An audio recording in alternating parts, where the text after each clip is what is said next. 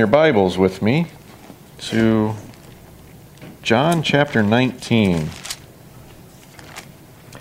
We're going to be looking in John 19. I'm going to have you turn there and we're going to we're going to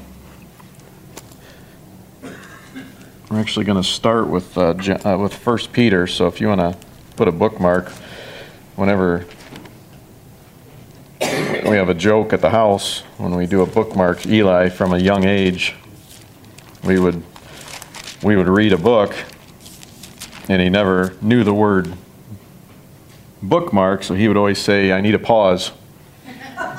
So I need to pause the book. So we're going to pause John 19, and we're going to we're to if you're to hold there, we're going to look at also at uh, 1 Peter chapter 1.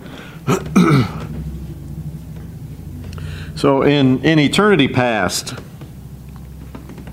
the holy Godhood, uh, the holy Godhead, determined the plan of salvation. Uh, the, the sin of Adam was not a surprise to God. Uh, the fall of man was not a surprise to God. You know, there's, there's nothing in this world that is a surprise to God. When when Adam sinned in the garden, God didn't look from heaven in a panic and think, oh no, what do I do now? And then quickly come up with the idea of the cross. Now, God knew Adam would fall, and with the fall of Adam, the entire human race fell. Uh, you know, Adam is our common ancestor. If if all of us were able to trace our family tree back to the point of creation, we would find that we all have common ancestors Adam and Eve. Now, all of us are related through Adam and Eve, so I guess that makes church potlucks family reunions. But, uh, but all of us are related, you know, and and all of us in our families have things, family traits that we've inherited, right? Uh, my, I have a brother who's a uh, occupational therapist, and he always says that all of us have inherited what we call the Lucius back. All of us have back issues. We all have shoulder issues. We all have, and he's told me it's something in something with our spine at the top of our between our shoulders. There's something goofy there in the bone structure and he said all of us have it. It's all my siblings have it and so he calls it the lucius back. But so we deal we all deal with back pain. Uh,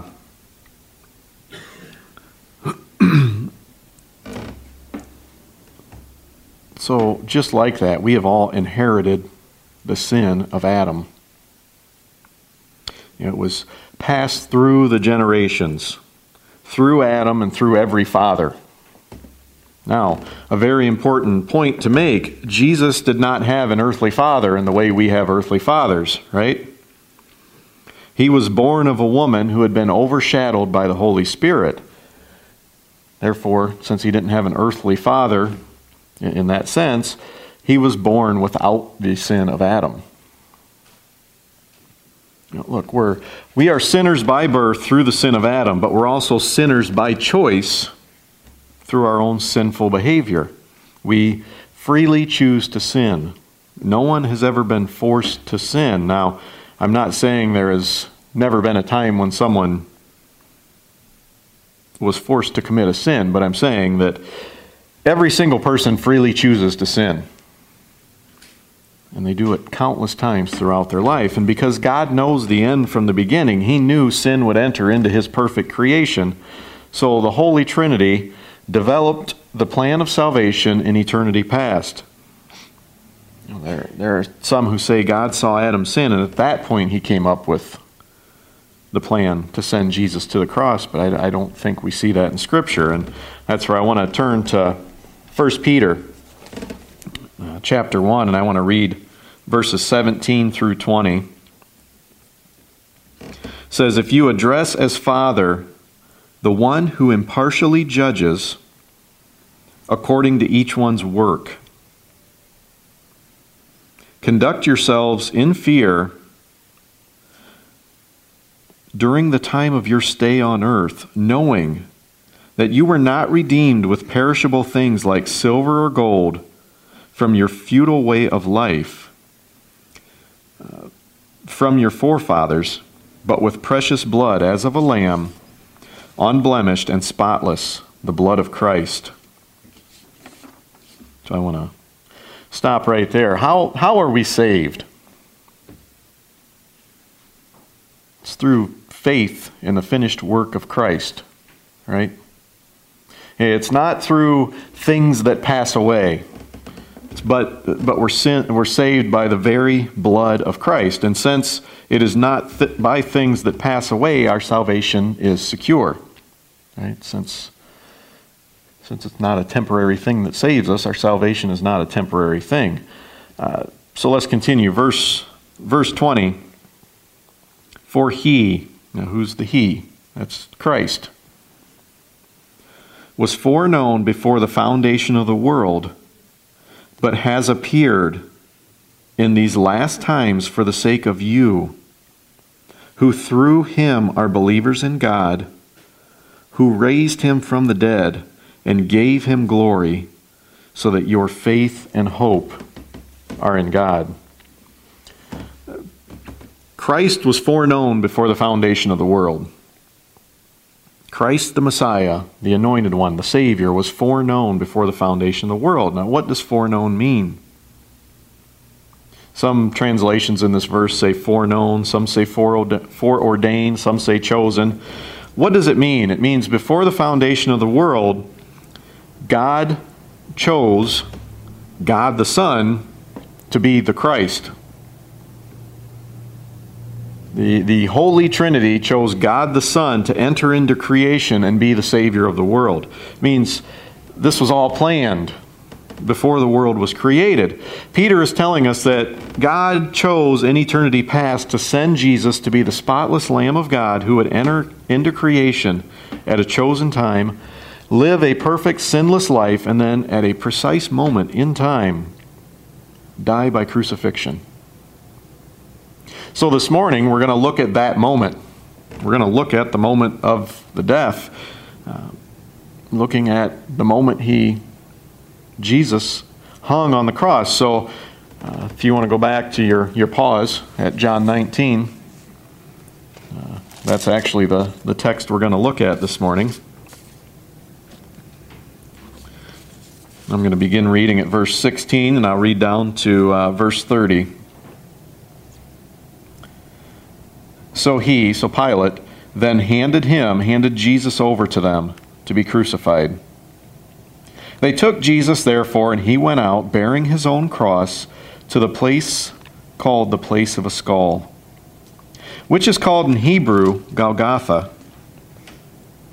There they crucified him, and with him two other men, one on either side, and Jesus in between. Pilate also wrote an inscription and put it on the cross it was written, Jesus the Nazarene, the King of the Jews. Therefore, many of the Jews read the inscription, for the place where Jesus was crucified was near the city, and it was written in Hebrew, Latin, and Greek. So the chief priests of the Jews were saying to Pilate, Do not write the King of the Jews, but that he said, I am King of the Jews. Pilate answered, What I have written, I have written. Then the soldiers, when they had crucified Jesus, took his outer garments and made four parts, a part to every soldier, and also the tunic.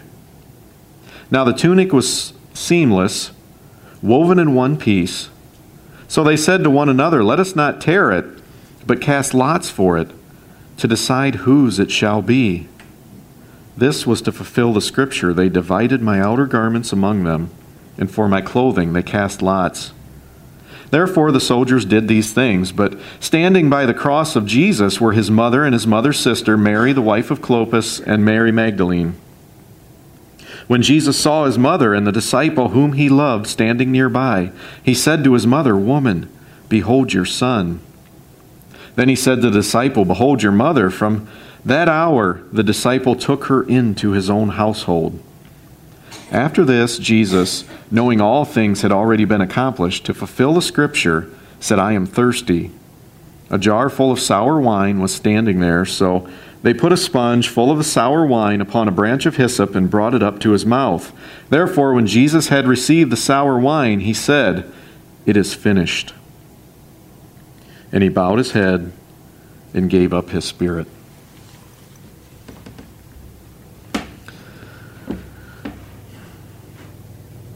Heavenly Father, as we uh, come to this passage this morning, this passage that is just so so gruesome to think that the King of glory, the Savior of the world, the Anointed One, God Himself in flesh, was nailed to a cross like the lowest of the common criminal. To think He was put there because of our sin. what a what a scandal that seems to be.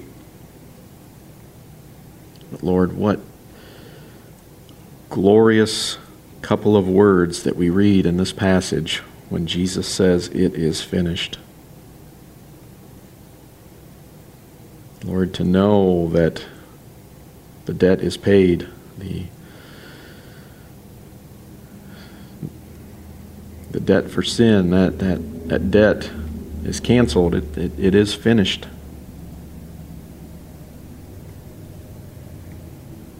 Lord, I pray that all of us here would be able to say in our own hearts that our sin debt to God is, is no more. It is finished. That, that Jesus did take our sin on the cross. But Lord, that's only true if we place our trust in Him.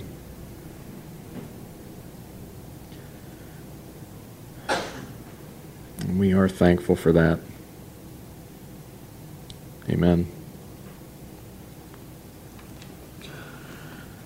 So Pilate tried to release Jesus. On multiple occasions, he said he finds no guilt in Jesus. He even placed Jesus and Barabbas in front of the crowd and said, You know, pick one of these guys for me to set free. Now, he was fully expecting that they were going to say Jesus because Barabbas was a bad guy. The text says he was a robber. Barabbas was there to be crucified. But the people hated the Lord Jesus so much that they demanded the release of this criminal. Now, crucifixion was and still is one of, if not the cruelest, most painful, most degrading forms of capital punishment ever devised by man. You know, today we, we hear of the death penalty being eliminated because, you know, they say, well, putting someone to death by lethal injection is too cruel. Uh, that would be child's play compared to crucifixion. It's, uh, crucifixion was said to have been created by the Assyrians and perfected by the Romans. It was meant not only to be a punishment for the criminal, but a deterrent for everyone who would see it. This was a very public execution. It was designed to be seen. The, the person crucified was forced to carry the cross, you know, carry the, the cross beam for their cross, to, to carry the very beam they would soon be nailed to, and they would be marched through the city. Now, if you can imagine, the, the Lord, as we talked about last week, has already been scourged. He would have en- endured a beating so brutal that many die as a result of the beating. He had certainly suffered extreme blood loss. He's physically and mentally exhausted. Now he's forced to carry this wooden beam through the streets to Mount Calvary. And as we know from the other Gospels, Jesus was struggling greatly to carry the cross. So the Roman soldiers, they forced this man along the street, this man named Simon from from Cyrene. They, they force him to help him. It says they compelled him. Well, that's just a nice way of saying they, they forced him. Uh, the, the man's in the crowd. He's, he's watching this parade of criminals through the streets, and they grabbed him and said, Guess what? You, you get to help. Now, Golgotha, or Calvary, as we may be more familiar with the name, was apparently an elevated spot outside of the city. Uh, they're not exactly sure where it was located. Apparently, there's a couple different locations that they think might be uh, Mount Calvary, but they're not exactly sure. Uh, but it was a spot outside the city, very visible to anyone entering the city. Uh, the Romans wanted people to know who was in control. Nothing, you know, nothing shows power quite like nailing someone to a cross to die an agonizing death in view of everyone. Uh, Jesus was marched to Calvary. Simon was following behind him, Simon of Cyrene following behind him, carrying the cross. And as we know, Jesus was nailed to his cross, and on either side of him was a criminal, also on, on their own cross. There had been three crucifixions planned for that day. Most likely, that center cross was meant for Barabbas. And the two thieves flanking Jesus on his left and right, quite possibly were Barabbas' uh, fellow thieves. They, they could have been caught together, and Barabbas was the ringleader, so he would have the center, center cross. This would also explain why Pilate offered to release either Barabbas or Jesus. Certainly, he thought they would not want Barabbas back on the street, and they would certainly choose Jesus and set Jesus free. Instead, they chose Barabbas, as we know, and demanded the crucifixion of Jesus. Now, when they crucify someone, they would inscribe their, their crime on a board and, and nail that board on the cross above their head. So Pilate had Jesus the Nazarene, the King of the Jews, inscribed and hung over his head. And he did that because he knew it was going to make the Jews angry. He knew this was happening during the Passover. Pilate was not happy. He was not happy with the Jews, uh, and he was going to make a statement. Uh, they, they pretty much kind of made a fool out of him by demanding this crucifixion where he tried so hard to get Jesus free. They made it clear to Pilate who was in charge in this situation, and now Pilate is going to make a statement of his own. He's letting the Jews know who truly is in control you know, Rome. Pilate has this inscription in multiple languages so anyone walking by would see and know that Rome is in power. Here is the King of the Jews, nailed to a cross. So the soldiers crucify the Lord. He's been beaten beyond recognition. He's forced to carry this cross for a distance. Then he's nailed to that very cross. These trained professional executioners knew just how to inflict the most pain, all the while prolonging life as long as they could, so that the person being crucified would suffer more. The nails were driven just in the perfect spot so they would go through tendons. A lot of pictures you see them going through the middle of the hands, but a lot of the stuff I've read said they actually probably went through the wrist. There's a spot where the tendons cross, and if you go just in the right spot, it'll cause your, your wrist just to spasm uncontrollably when that nail goes through and you just lose all control of that hand. So they knew just the place to put the nails. Now, there was nothing inherent to crucifixion that would cause death. You don't bleed to death. You don't have internal uh, injuries from the crucifixion itself. In a crucifixion, the person dies of suffocation after they have exhausted themselves to stay alive. While they are hanging there, you know, they're, they're hanging from their hands and they're just kind of drooped, and that causes pressure on their diaphragm, and they're, on, they're, they're just on in, unable to inhale air. So, in order to inhale, they have to force themselves straight to get that weight off their diaphragm. So they have to put all the weight on that nail that's in their ankle. through both their ankles. Take the weight off, take a quick breath, and then relax again. And as Jesus is doing this, his, you know, they're stripped. So there's his bare back that has been scourged, going up and down this cross every time he takes a breath. And every time he would need to take a breath, he had to go through this extreme agony. It can take days for a person to die from crucifixion. They, they only die when they become too exhausted to straighten themselves out and take a breath. And this is why, and we, we're going to read about this next week, they, the soldiers eventually break the legs of the other two. Because once they, once they break their legs, they can't straighten themselves out and take a breath anymore, and they, they suffocate. Uh, you know, death comes quicker. Now, as the Lord hung on that cross, he was aware of what was happening. He was coherent enough to look around at his own mother, lovingly place her under John's care, the Apostle John's care. He was coherent enough to say, I am thirsty. Now, this was one of the final things he did in his life. John tells us Jesus knew all things had been accomplished. Everything that Jesus was sent to do, he had done. The cross accomplished what the cross was supposed to accomplish. The sin debt was paid. And he says, I am thirsty.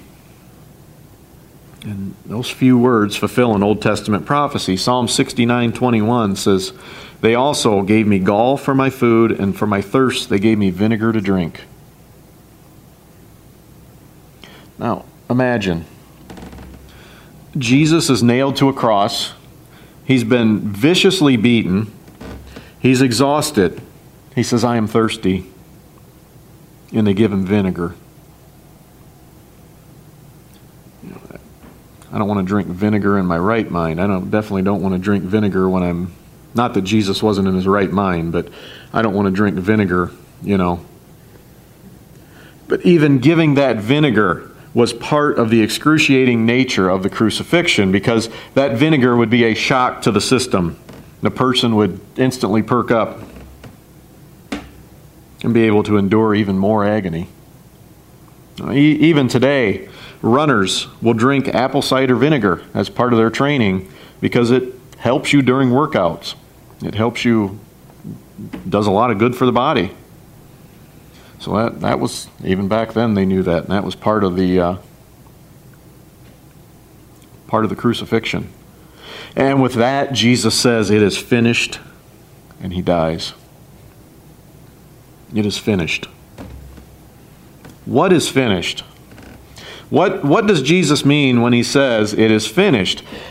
Everything that needs to be done to pay the debt for the sin of all who will ever trust in him was finished. It was accomplished. At the cross, something actually happened, right? Something was accomplished.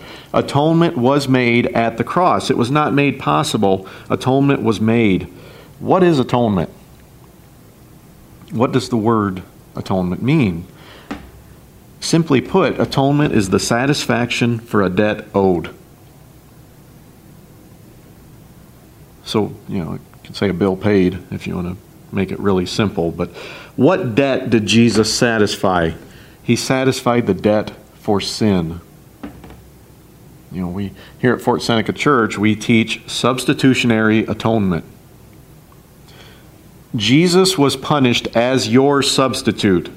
When we say someone has been saved, what does that mean? What does the word saved mean? You know, what are they saved from? Oftentimes you, you may hear someone say, well, they've been saved from sin. And, and that's true to a point, but that's not all of it. We need to focus it down even more. If you are saved, you are saved from the penalty of your sin. You are saved from the wrath of God. This doesn't mean you're innocent. You have committed sins. You are guilty of sins. If, if you've been gloriously saved by the Lord Jesus Christ, you still sin, but that sin debt has been paid. You are guilty, but your punishment was paid by someone else. as, as Jesus hung on that cross, your sin was placed on him. He became sin. He did not become a sinner.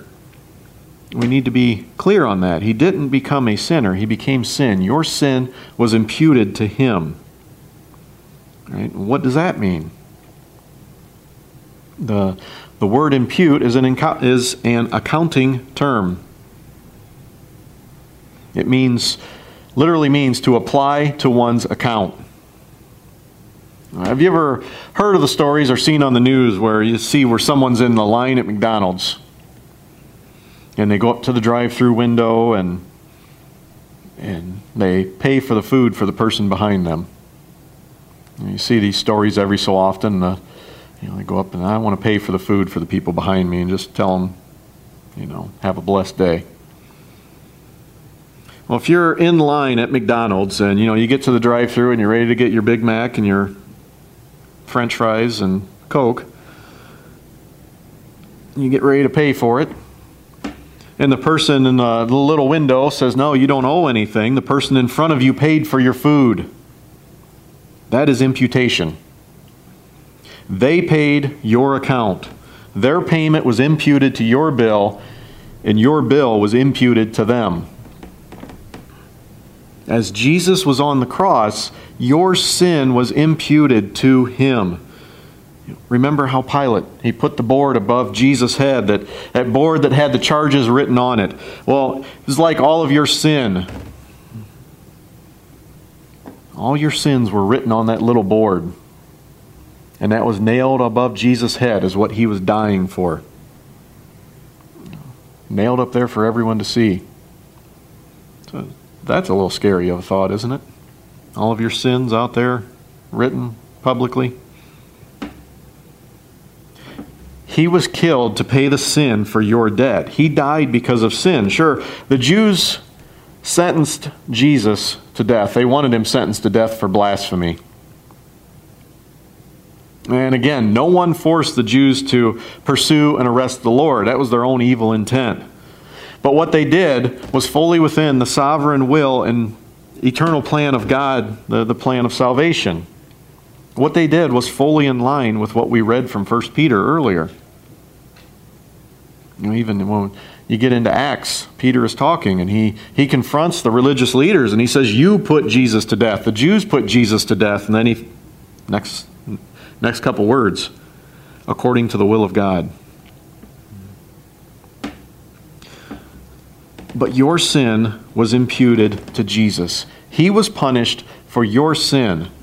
The punishment of Jesus on that cross was your sin if you know him as Savior. And if only one person was ever saved throughout the history of the world, the death of Christ on that cross would be no different. That's, that's how horrible sin is. He still would have suffered infinite pain if it was only for one person. And also, there was nothing more that Jesus could have done on that cross for the people who will spend eternity in hell. His sacrifice was perfect and it was complete. But he didn't become a sinner. He was, he was still perfectly righteous, and his righteousness was imputed to you as a believer. Your sin was placed on his account and his righteousness was placed on your account. Now, that doesn't mean we are perfectly righteous. It means that when God looks at us, you know Jesus, when God looks at you, he sees you as righteous. When God looks at you, he does not see the sin you commit. Instead, he sees the righteousness of Christ. And so when, when Jesus says it is finished, he means that uh, the sin that was imputed to him, the, the sin of everyone who will believe in him, your sin, right? You know him as Savior, your sin was paid for. It was atoned for at the cross. It, it's a done deal. N- uh, never to be punished again. So when you leave this world in Christ, you do not need to fear judgment. John speaks about this in 1 John. He says, Perfect love casts out fear. You know, that, that fear of judgment. Your judgment was already borne by Jesus Christ Himself on the cross. You see, something actually was accomplished on the cross. Sin's debt was paid for. It was finished. Psalm 103:12 says, "As far as the east is from the west, so far has he removed our transgressions from us." It is gone. If Jesus is your savior, your sin is gone. Do you believe that?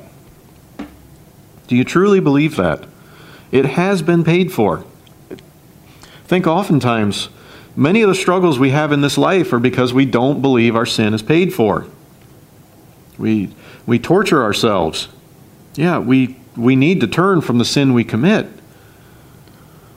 But we need to get on get over it, get on with it and keep moving on. We don't we don't camp on the sin.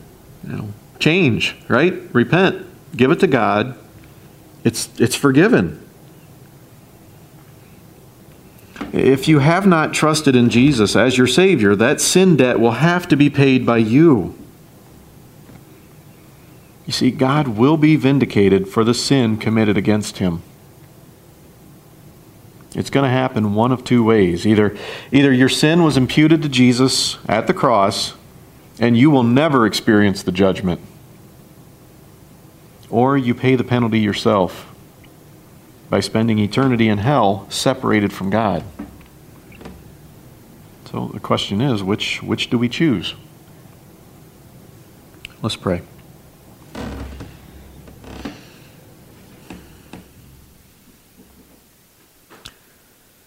Heavenly Father, uh, three simple words in the English language it is finished. but so much writing on those three words.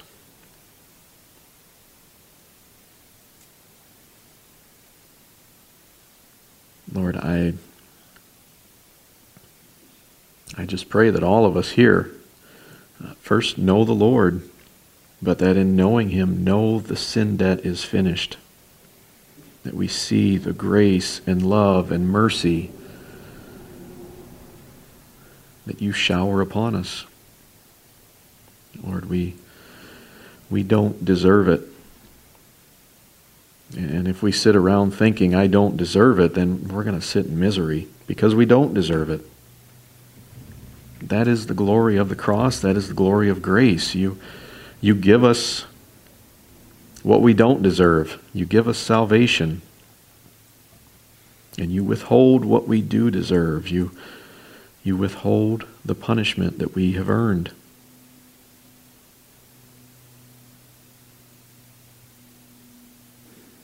And that happens through trusting in what was accomplished, trusting in what, what Jesus did on our behalf on the cross.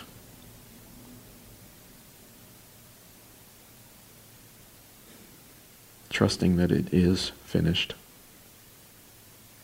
Lord, how thankful we are for that. Amen.